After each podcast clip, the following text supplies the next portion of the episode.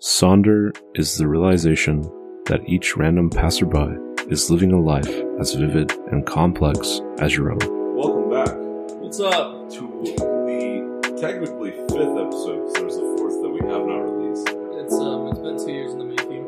Two years in the making. We are back. My name is Clay. I'm here with Jake, Jake, I'm here with Clay. and this is Let Me Ask You. The podcast where we ask somewhat profound things. Well, sometimes profound things. As always, though, we don't claim to know anything. Oh, we're not experts. Nothing. Literally nothing. And literally, nothing. So when you take us to small claims court, we'll be there. We'll be there, but I mean, we'll shake your hand. Yeah, we'll be happy about it. We'll give you an autograph or something. I mean, any publicity at this point has been publicity. It's been two years. How do we feel about that?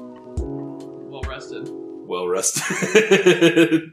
I think we're ready to get back on that metaphorical horse. just had to take a nap. So, in the beginning of this podcast, there was a definition. After two years of being out of the podcasting Yeah. hobby, yeah, A lot's happened. a lot has happened, and we figured a good place to start up would be to explore this feeling of Sonder as it relates to the two of us, because we have been apart for two years.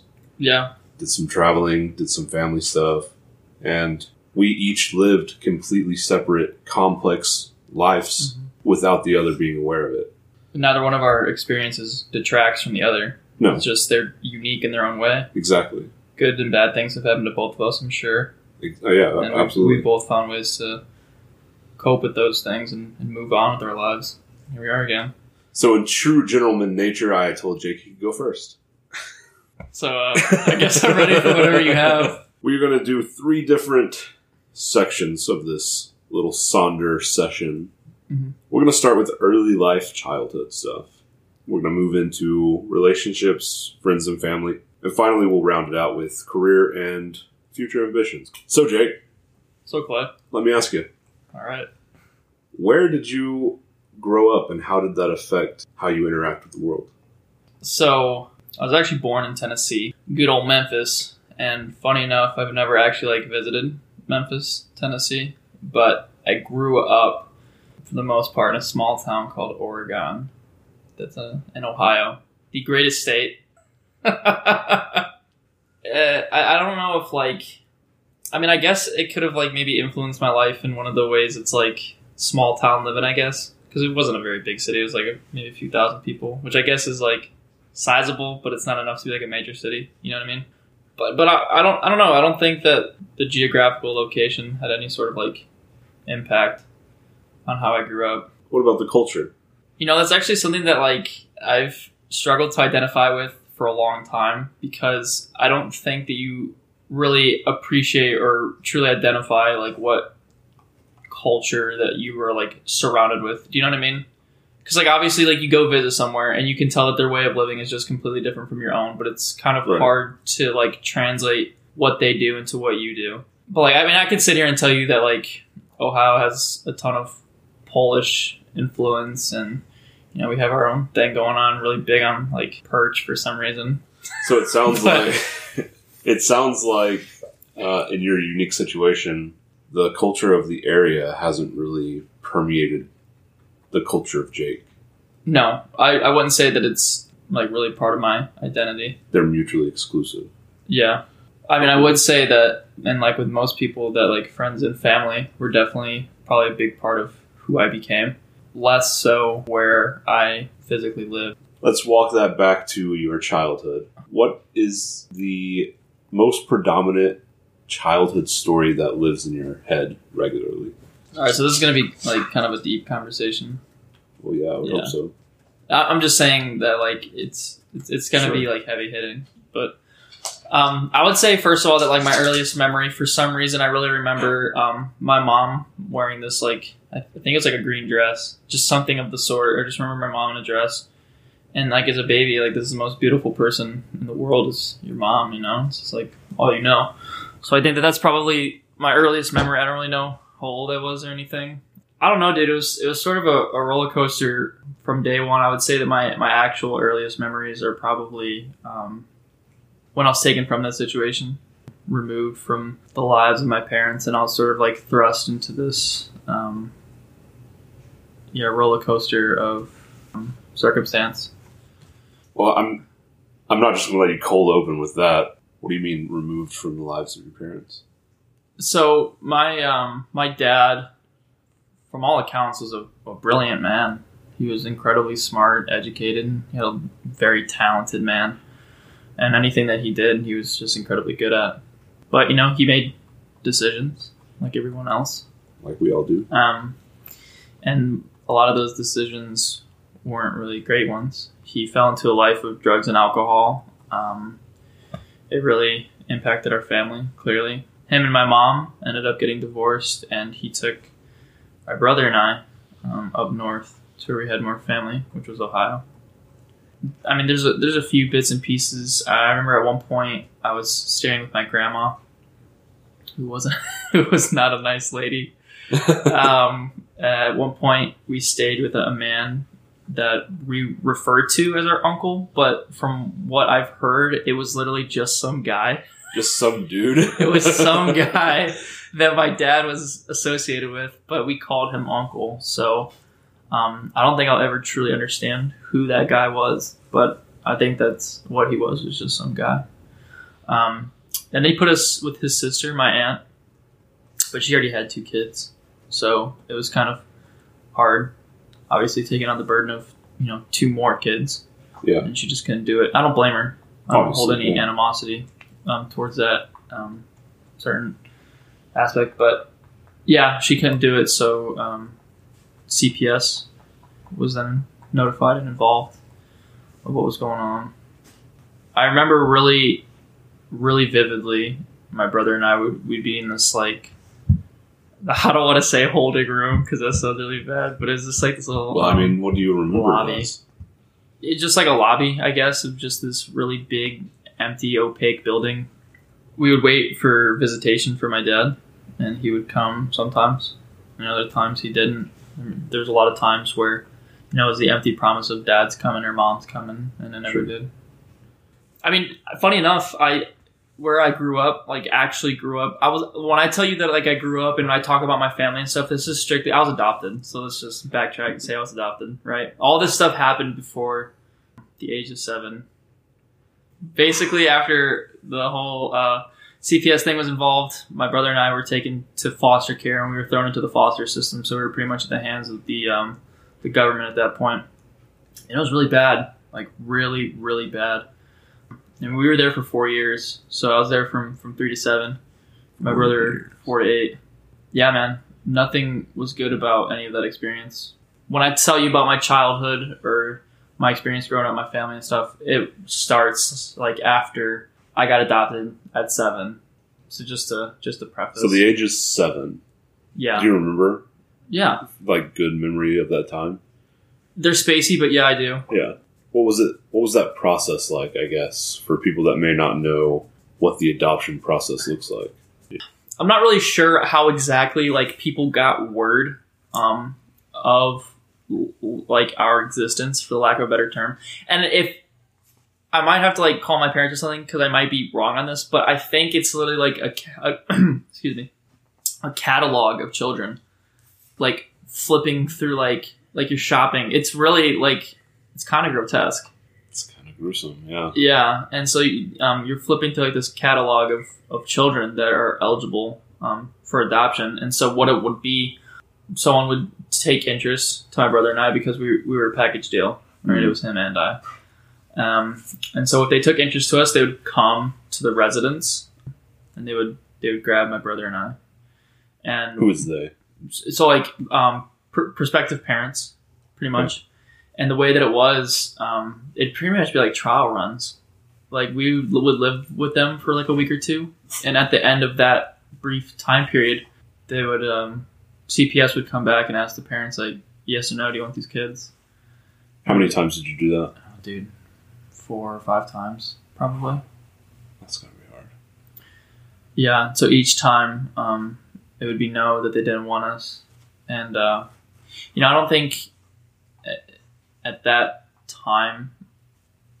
I, I think it's understandable that you know I wasn't reflective on anything at that time, but you know, being an adult now, I think it's um, it's really weird, man. That's Like- really weird. It's just yeah, it's just really weird. I hope that in the 20 years since this happened, the process has gotten better, but I couldn't speak to that. What with, what with like the foster care system? Yeah. Oh, I doubt it. They're always underfunded and shit. I'm saying um and stuff a lot only because I'm not. I wouldn't say that I'm like uncomfortable talking about this stuff. I guess I'm just not used to talking about it. So Yeah. it's like trying to put my thoughts together isn't the easiest thing when it comes to this topic. Feel free to ask whatever. I'm seriously an open book about it. It's just it's gonna take a little. For the audience, we're going to do this with random people that aren't prepared for deep questions in a podcast forum, and it's it's going to be sometimes a struggle. So we would end up going back to um, foster care. And I think looking back on it now, we, we probably created some pretty deep bonds with these, you know, would be strangers. And then for those two weeks, you know, like I, I remember like sometimes we'd, we'd call them mom and dad or whatever. And That early? yeah, I, it, it, it was just like, what is it, vagabond? Is that the word? Like a, like a little, not like a freelancer, but Yeah, yeah. yeah. I, I know like what a vagabond around. is. Yeah, yeah, I didn't know what a vagabond was. I Not knew the you were word, I just didn't know if I used it correctly. yeah. All words are made up, Clay. All words I can are say up. whatever You I can want. say whatever you want. Just say that's what it means. So it was it was kind of like that. I just I just sort of identified with whatever situation I was thrust into. Um, my brother, I think, a little less so. I think my brother was a little more cognizant of what was happening, and I I guess chose to sort of play dumb.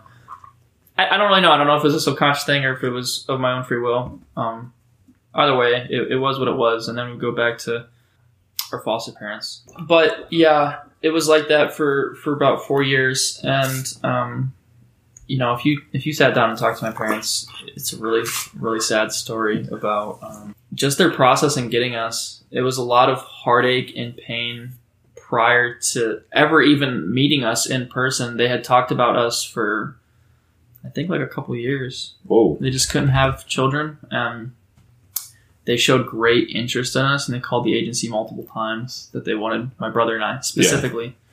Um, and sometimes uh, they'd get baited a little bit and say, "Yeah, like you can you can meet the kids or whatever," and then they would tell them, "Never mind." Or um, sometimes they would tell them that we weren't available anymore because we were now being um, In that, trialed yeah, in that trial by period. parents. Yeah.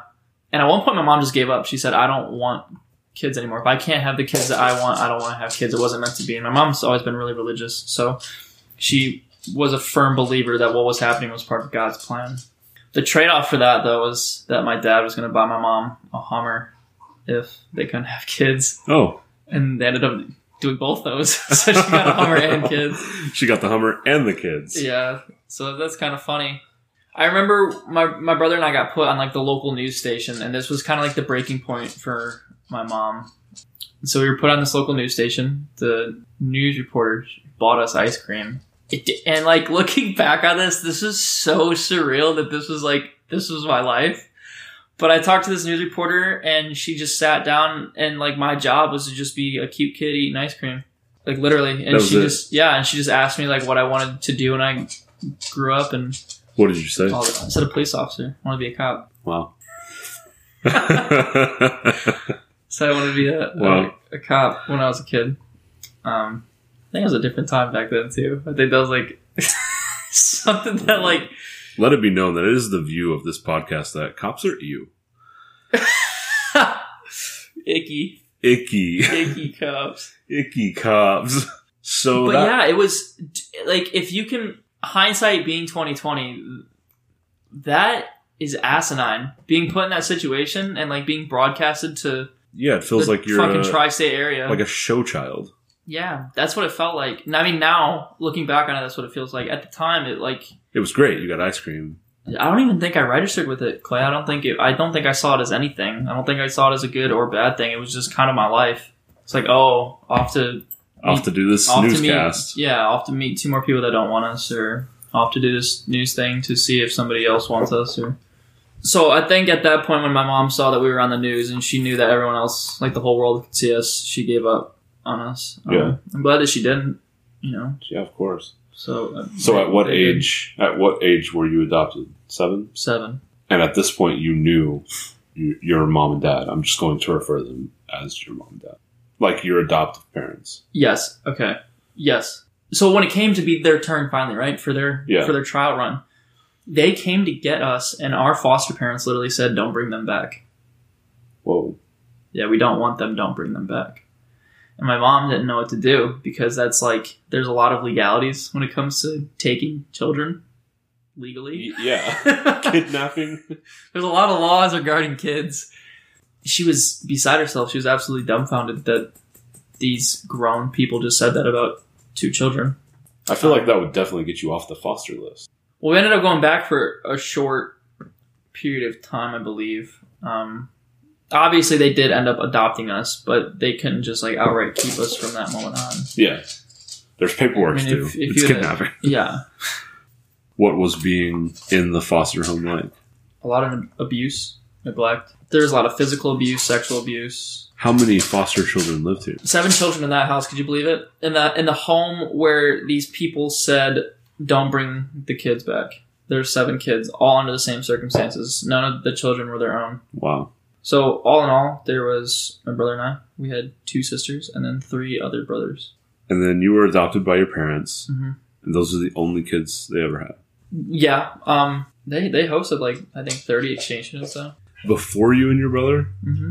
And, And, then when then with us too, we they, they hosted exchange students while we were there too. What was that like? Dude, awesome, fucking Yeah. sick. Like if you can imagine being nine years old and there's like all of a sudden there's a sixteen year old Swedish kid in your house or Japanese or fucking French kid in your house. Dude, it's awesome. That's cool. I loved it. Yeah. Um, my parents were always really firm believers that they were never going to be able to afford to take us around the world, so they wanted to bring the world to us. That's smart. It was great. I loved it. I wish that we could still do it. Dude, I might do it one day. It's just Yeah, I mean, think, it I think sounds it's like a- really cool program. Yeah. It sounds like a really good idea. Mhm. If you can't afford to go to the world, bring the world to you. For real. Yeah. Do you think that the frequent presence of exchange students living with you had some effect on why the culture of the, that area didn't affect you as much? Yeah, absolutely. Yes, because you'd have these these kids from all literally all walks of life, from nations not even your own, and it, it just opens your mind to the world. And it's just I I feel like I was uh, spared from living in an echo chamber that unfortunately a lot of people do live in. I'm thankful for it. Absolutely. It sounds it sounds really hard, but the end result was almost perfect. Yeah. So after foster home, seven years old, you were adopted by your mom and dad. Was there a thought of Um, we'll go back or no? it was just it was really hard to say and i think that i really was just like a go with the flow that it was going to be whatever it was going to be and that i didn't really try to focus on what was going to happen. It was just sort of like being present although it wasn't to the same extent of like i'm so mindful i'm going to be in the present and enjoy my life la la la like dude i was seven i wasn't fucking Yeah. thinking that i just think that it was maybe some sort of defense mechanism or like I just it was I was so used to it. It was my life. I so it's just. But if you're gonna ask me, you know, how long has it stuck with me? Forever hasn't gone away.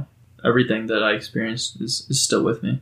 I don't let it, you know, define who I am or how I lead my life. But you know, it's it's a part of me, unfortunately. Was there a shift in your school life when you were adopted into a stable home? Yeah, I'm- have parents who cared now. Yeah. dude there was there was i used to pee the bed and mm-hmm. there was times where i got sent to school and like like obviously you have like underwear designed for you know people that pee the bed so you like wear them at night like nighttime So stuff like pull ups. yeah pull-ups they'd make me wear that to school sometimes Wow. Yeah like i i remember really distinctly one time that i got sent to school in like a very large t-shirt and pull-ups that was my outfit for the day No pants. no pants Do you remember what happened when you showed up to school like that? What did the teachers do? I hit it. I hit it all day. The the thankfully the t-shirt was big enough. I just Wow. sat like on my t-shirt all day. No one knows. And it's I I don't even understand now that you bring that up how the school system never caught whiff of what was happening. I don't think I was ever like overt about what was going on. I obviously I never talked about it. right. You How were a could you? child. Yeah, but I went I went under the radar for those four years. Me and my brother. So I wish I could tell you that being with my parents was like it's like a sigh of relief or breath of fresh air, but I just it was my life. I just I Yeah. Obviously, now I'm very, very appreciative and thankful, and I love my parents beyond words can describe. My parents are, are my rocks. They're they're my best friends. They're they're my everything. They're my world, and I'm glad that I can appreciate that now. But as a child, it was just they sent me to psychology to a, like a child psychologist. I mean, obviously, right? You'd want your your your children to talk about like what the hell just happened over like the course of you know your entire life. Yeah. Um, I I barely told my psychologist anything. I just don't think that you're aware enough. Yeah, I just think maybe it hadn't struck you yet. That's No. very early childhood. And then I also have like maybe it might be a little bit of a controversial opinion, but I don't think child psychology is like that beneficial. I mean, I'm sure there's instances where it has worked, sure, but I've been there, and like as a kid, I don't think you really care or like can recognize fully like your emotions. Does that make sense? Yes. I think that I might be callous and like biased due to the situation, but I mean, I I don't think that like child psychology is like surefire. I don't know if the child psychology works or doesn't work, but I do think that it is inevitable that all children are going to collect trauma on their way to adulthood. And as adults is when they're going to have to deal with that trauma Yeah, because that's when they can understand what the healing process looks like. Not- Children can't understand the healing process. So maybe it helps, maybe it doesn't, but it definitely doesn't eliminate trauma. Your children mm. will have trauma, period. do better. I mean, do as do the best you can, but your children are going to have trauma either way. I don't care. Do better. and do better and fuck yourself do better so we get through this terrible early childhood with a happy ending walk me through high school I actually don't know what happened in high school. I used to be really, really athletic as a kid. Uh, my dad always told me I was incredibly gifted, especially in baseball. And I don't really think I appreciated playing sports as much as my dad appre- appreciated me playing sports. I just think that it was fun to play games with other kids. Do you know what I mean? Yeah, it's more about just it's like the out. camaraderie and the hanging out. Yeah, I don't think it was. I don't think like at the ripe old age of nine, I was like, "Fuck yeah, I'm gonna get a base hit." Like, i'm to be a pro athlete yeah, like I wasn't thinking about what my i mean it's every, RBI stats were. It's just- every it's, it's every dad from that generation's dream for their son to be a pro athlete so i don't know why but I think a lot of parents sort of live vicariously through their kids. Anyways, I digress. When I got to high school, I actually got really fat. I don't know what it was. Maybe it was like the crowd I hung out with. We were all a bunch of gamers. Um, I got my, my first laptop, and um, all I did was play games. Here we go blaming the video games I wouldn't. I would blame myself for allowing myself to play that much video games. I wouldn't say that the video games are the reason for it. Yeah. I just think that I used it as an easy escape. What I got really, really fat. I stopped. I didn't take care of myself. I, I was no longer athletic. I didn't. I didn't do anything. Um, at one point, I joined the marching band. I was never prolific at any sort of instrument. And I was never. That was my brother. My brother could. You could hand him and fucking. one of those little uh like. Fucking. your hands are saying guitar but surely that's It's- not the word you're trying to find It's it's not. It's like a guitar, but it's like it's played upright. Don't say a fucking uh viola, dude. I don't know. we got cello Nope. Not that one. bass I think it's like an like an Asian instrument. You lost me. Completely lost me. Dude, I All right, it's time for a little Google search because it's gonna bother me. So sophomore year, you joined band, marching band. Sorry. Yeah, it was band and marching. And how was that? Fun. I actually liked it a lot. Like I was saying, like you could throw a lute at my brother. He'd be like, "All right, this is what we're doing," and he'd fucking do like Freebird or some shit on it. And me, dude, I never touched an instrument in my life. And my best friend at the time, well, he's still my best friend. I shouldn't say at the time, but my best friend, he, he was a trumpet player. He's actually the whole reason why I wanted to join band. So I asked my parents if they could go give me a trumpet so that I could play trumpet with him in band. And they came home with an alto saxophone. hey, So- we know that you said you wanted a trumpet, but you're better than that. Here's Yep. saxophone. So they came up with an alto saxophone, and I started playing. I was actually, I was pretty good. I ended up um, being second chair. So um, it was great, dude. Friday nights we'd go watch our football team lose, and then we'd uh, go to Applebee's. so it was always, it was always a good time. I think I made a lot of friends in marching band. so, what was your favorite class in high school? History for sure. Throughout every history class, I always paid attention to. Why? I don't know, man. I just think just learning about ourselves is just so fun to me. I don't know. I really don't know. It's just I've just one thing I've always wanted to pay attention to. So let's talk about friendships and Sure. when. So I, I'm a firm believer that we start forming lasting friendships in high school. So, what was your social clique like? Your friendships like in high school? I think I fell into a group of guys that um, wanted to see me grow, wanted to see me succeed. I think I surrounded myself with very good people, and I'm still very close friends with. My mom always told me that I had a pretty good ability to um, read people, and I think that holds true, just given that most of my friends I still talk to and Yeah. have been nothing but a positive impact in my life. I never really did anything like bad. I mean, like I, I dabbled in some stuff like most kids do, but I, I mean, I wasn't out like partying and like being an asshole all the time. No, I mean, all things considered, like we were we were good kids. So you got out of high school, and that's where you went into the career that you're in now. So I waited a little bit. Um, I, I I think that's when I really started focusing on myself. I actually sold my computer. That was how I would convince myself that I was going to lose the weight. And I don't know what it was, but something clicked inside my brain. I said, I don't want to be fat anymore. So um, I just didn't. I stopped being fat. I sold my computer. And then um, it actually started with me walking around my neighborhood. So I had a backpack on, and I just threw some weights that my dad had in the basement. I put those in the backpack too, and I just walk for miles. And that's that's how I started that. I couldn't run down the block. That's how bad it was. Yeah. My legs seized up after, and we lived in like the middle of the street, so it wasn't even like a full street, like a full block. It was half the block, and I, I ran down half the block, and my legs seized up. I couldn't do it. That just pushed me to do better and better and better. And I mean, and now you know Yeah. what I am today. So Jake is very fit. He's a good-looking fella. thank That's, you. I mean, that's incredible motiva- motivation coming from an 18-year-old. Uh, Yeah. straight out of high school. And I don't know what it was. Like Did I don't you think. have did you have supportive friends or your family was supportive in this? or Oh, absolutely, through and through. Um, my mom wanted nothing more than for me to continue, and she would always compliment me and tell me what a great job I was doing. My friends were obviously really supportive. I mean, it sucked that I sold my computer, right? That was like one of the main ways that we bonded, but they understood. They empathized with my plight, and they they were supportive. And you know what's what was cool was I even developed a reputation around my neighborhood. Like people would be out, you know, mowing the lawn or just doing stuff in their driveway, and they would see me, you know, walk past their house. And eventually, it, did turn into running. I did eventually get pretty Yeah. good at that. I, I And- assume.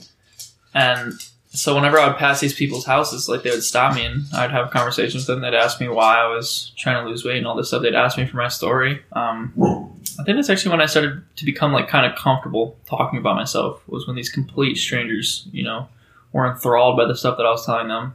And it was just, you know, me personally, it was. I didn't think that I was like special or anything. I mean, the, the whole topic is Sonder, right? Everybody is Everybody is. unique and so i mean i think that was just sort of a philosophy that i held was that you know if, if everyone's unique and everybody's different maybe we're not so unique and different you know like your story is i'm sure amazing but if i stopped in the street and told every person my story I, you know maybe it's like a disservice to them because i'm sure that their story is just as unique as mine I think we're all unique, and while that's what makes us special, few of us are actually special. There are people in the world that are special, but mostly due to circumstances. Let me ask you: first love, oh dude who were they, and why did you love them? i would say i could give you like a cliche answer and say that my mom was probably my first love Boring. no, but seriously, my mom was the first person ever in my life to, you know, give me the time of day that made me feel like I really was truly an incredible individual. And she always did everything to make sure that I came first, no matter what it was. And that just that just stuck with me. So I mean, the cliche answer is my mom, 100% my mom. But um, that's probably not what you're asking me. So I'm No. gonna answer it how you want me to answer it. Obviously, that's not what I'm asking. So, that's cute. the first hi, mom, if you're listening. I don't actually know if she's listened to any of these episodes. I'll have to ask her. Uh, so probably the girl I was dating in high school. I loved her. Um, and maybe it's a little bit of a twisted view on love because maybe you don't really fully know what love is at that age. Maybe you do, but it was very physical. Our relationship. We were together for three Sure. years, a long time. Um, and I just I always wanted to be around her. Everything that I did, she did with me. I knew her family, she knew mine. Celebrated holidays together and that. Yeah, so I think that she was probably the first person that I loved. Maybe now I don't know that so much that it was love because since then I have felt love and oh my god, is it powerful? It's it's beyond what I you know felt when I was a kid. It's Um, different now. But see, now you know more about love. Yeah, But when you knew only that, that was the first experience of love. and I found someone that um she's great. She dude every every minute away from her feels like a lifetime but like it's it's it's so much more than anything like physical or emotionally. It's when you have someone in your life that is so willing to push you to be a better person that wants you to succeed that's that's an amazing feeling.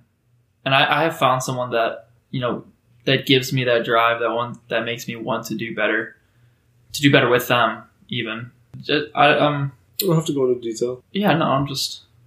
She's great. She really is. Yeah, hi. Also, I know your name, but if you're listening, hi. like, no, dude, she just. It's like everything. Jake's, She Jake's nose just. can't get any more brown. It's. I don't know, dude. I just feel like when you're younger, you don't really take the time to appreciate a person for everything that they are. Right? You're like, oh, dude, my girlfriend's so hot. And just like. And that's like. That's to the extent of it, right? Like, you say that you love each other, but. Do you really know what that means? Do you know what it means to truly love someone? Exactly. because that's like that's that's love is kind of a burden. Love is like you're dealing with your own life and all the problems that you have, and you're now agreeing to you know let somebody else into that. And now this person that you care about, their problems are suddenly yours because you love this person. It's it's a burden. Love's not easy. So when you truly feel it, dude, it's just oh, it's it's unlike anything, and you fall in love with. It's not about that they're hot or any of that. stuff. It's dude, just emotionally, mentally, like you're you you're in love with like the way that they think, the way that they talk to you, just their presence. It's dude, I don't know, it's profound. It's fucking profound. It's if you've ever felt like no, I'm being so serious right now. If you've ever felt true love, you're lucky. You're a lucky person. Absolutely. I think Because so, I'm too. I'm convinced at this point that there's people that'll go their whole life without ever experiencing true love. I'm glad that I have though. Let's talk about friends. Um, yeah, dude. What do your friends mean to you? Oh, dude, the world. I think that truly my friends are one of the biggest influencers that shaped me into the person that I am. I mean, just think about it. Like, all the stuff that you enjoyed doing, like, it's some form of fashion that stemmed from, from an earlier age. Like, what were you and your friends doing? You know what I mean? The, the appreciation I have for stuff now is the stuff that I grew to appreciate and love with them. It's very much a part of who they're, they're all a part of me. I love them too. What I do wonder- you think your friends would say about you? I don't know, man.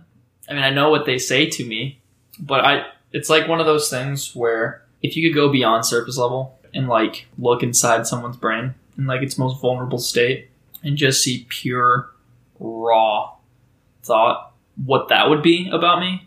Honestly, I just hope they think that I was a good man, that I've done right by them. Due to the nature of our work and the climate of the world at present, Jake and I have decided not to discuss our current careers. Later in the future, we'll definitely do a deep take, 100%, yeah. but not not right now. We're just not at that place. Mm-mm. So we're gonna move past career and straight to ambitions, personal questions, the real deep and juicy stuff. Jake, let me ask you, what lies do you tell yourself? Dude, I I loved it when you asked me the first time, and I love the question now. And I already told you, but there's something so it's just ironic that you have to be honest to know what you lie to yourself about. Yeah, it's a beautiful question. It's, It's it it's a beautiful subscriber question. actually sent in to us. Which, by the way, if you want your question, question. After two years, yeah, whoever did, said that, the MVP. thank you. Yeah, after two years, still showing love, like Love it. Um, the biggest lie that I tell myself. I had a pretty bewildering experience. Um, just such a self-identifying moment with myself, and it was. I think one of the biggest lies that I told myself was that like that I was comfortable, that I was happy, That's a huge one. and I mean I've, I've gotten better, but it it really took me sitting down with myself and going over the facets of my life and really understanding where I struggle. And it's okay to not be happy. I don't want like the message to be like like think that my point is vapid or you Yeah. know, really somber because it's it's not. It's a beautiful beautiful thing to to recognize that type of stuff.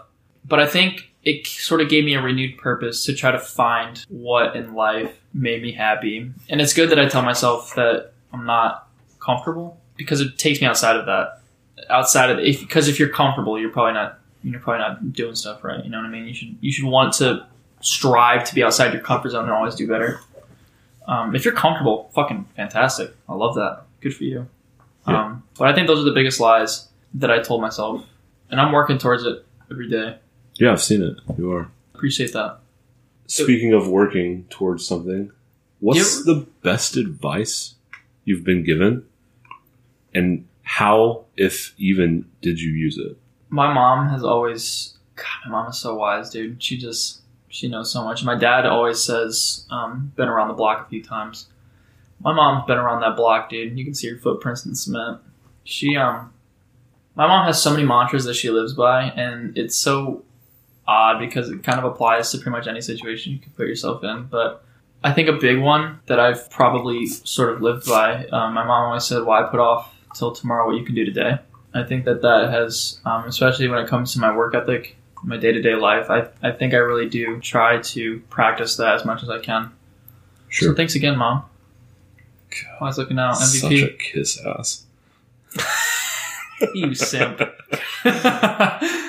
You uh, you read many books, Jake? I used to. You know, my dad used to make me just read books through the summer when I wasn't in school. He used to, I think the most I ever read was like 105 books Yeah. in one summer.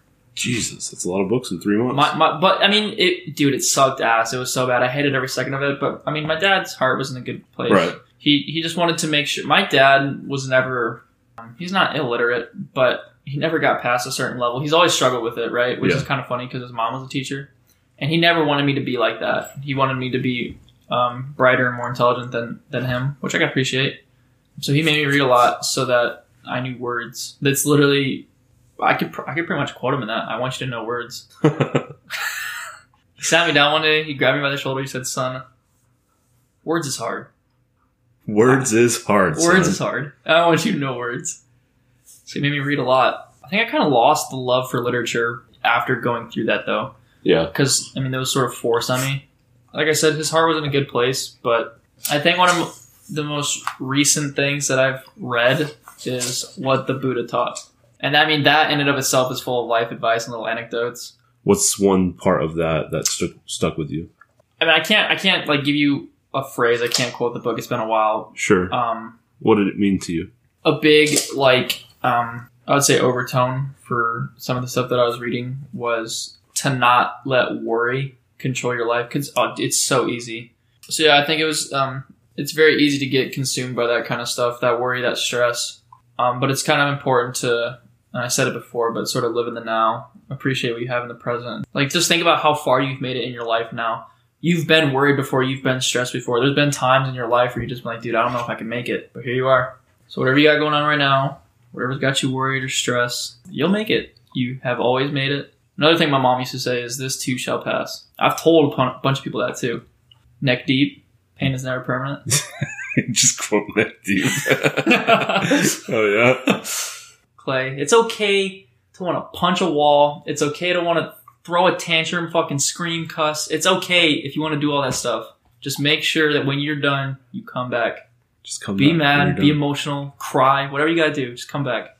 If money and career were not factors, what would your life look like? Like I was just well off. I just had all I everything I wanted.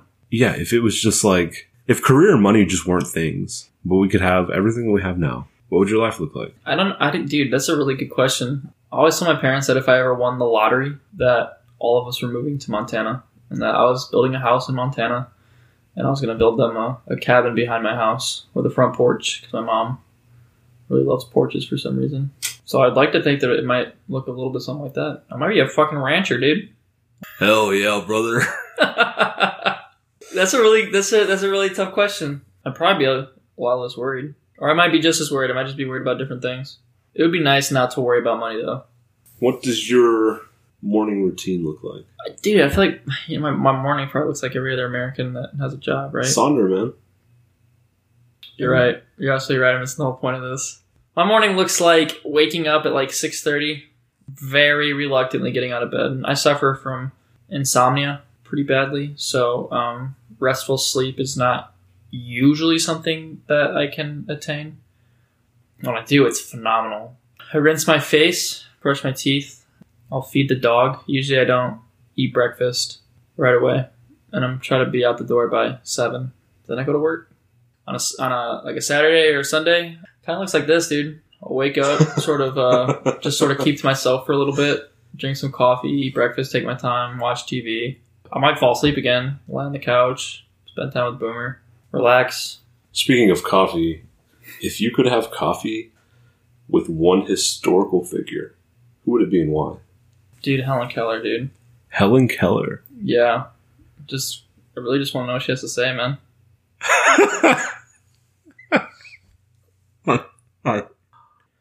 Dude, hate you. no one tell her. She wouldn't be able to hear this. I think that's going to be our time. but to close this out, what are three movies you would recommend to our audience? Three movies? Okay, here we go. Um, if you like really abstract things, like sort of like mind boggling sort of thing, The Killing of a Sacred Deer, really fucking good. I, but I warn you though, it's abstract. It's like, it's meant. The other one is called Big Fish. Big Fish that, dude, I didn't realize the appreciation I had for my dad until I watched Big Fish. Dude, Pacific Rim, man. Robots beating up Great fucking movie. aliens. that shit's good. Yeah. Great movie. Thank Yeah. you for joining us on another episode of Let Me Ask You. We look forward to coming back from our hiatus, being fully engaged with the audience. Until next time, stay curious. Do we have a catchphrase? I don't. We've never had a catchphrase. Should You guys trail can. this out? No, but keep it.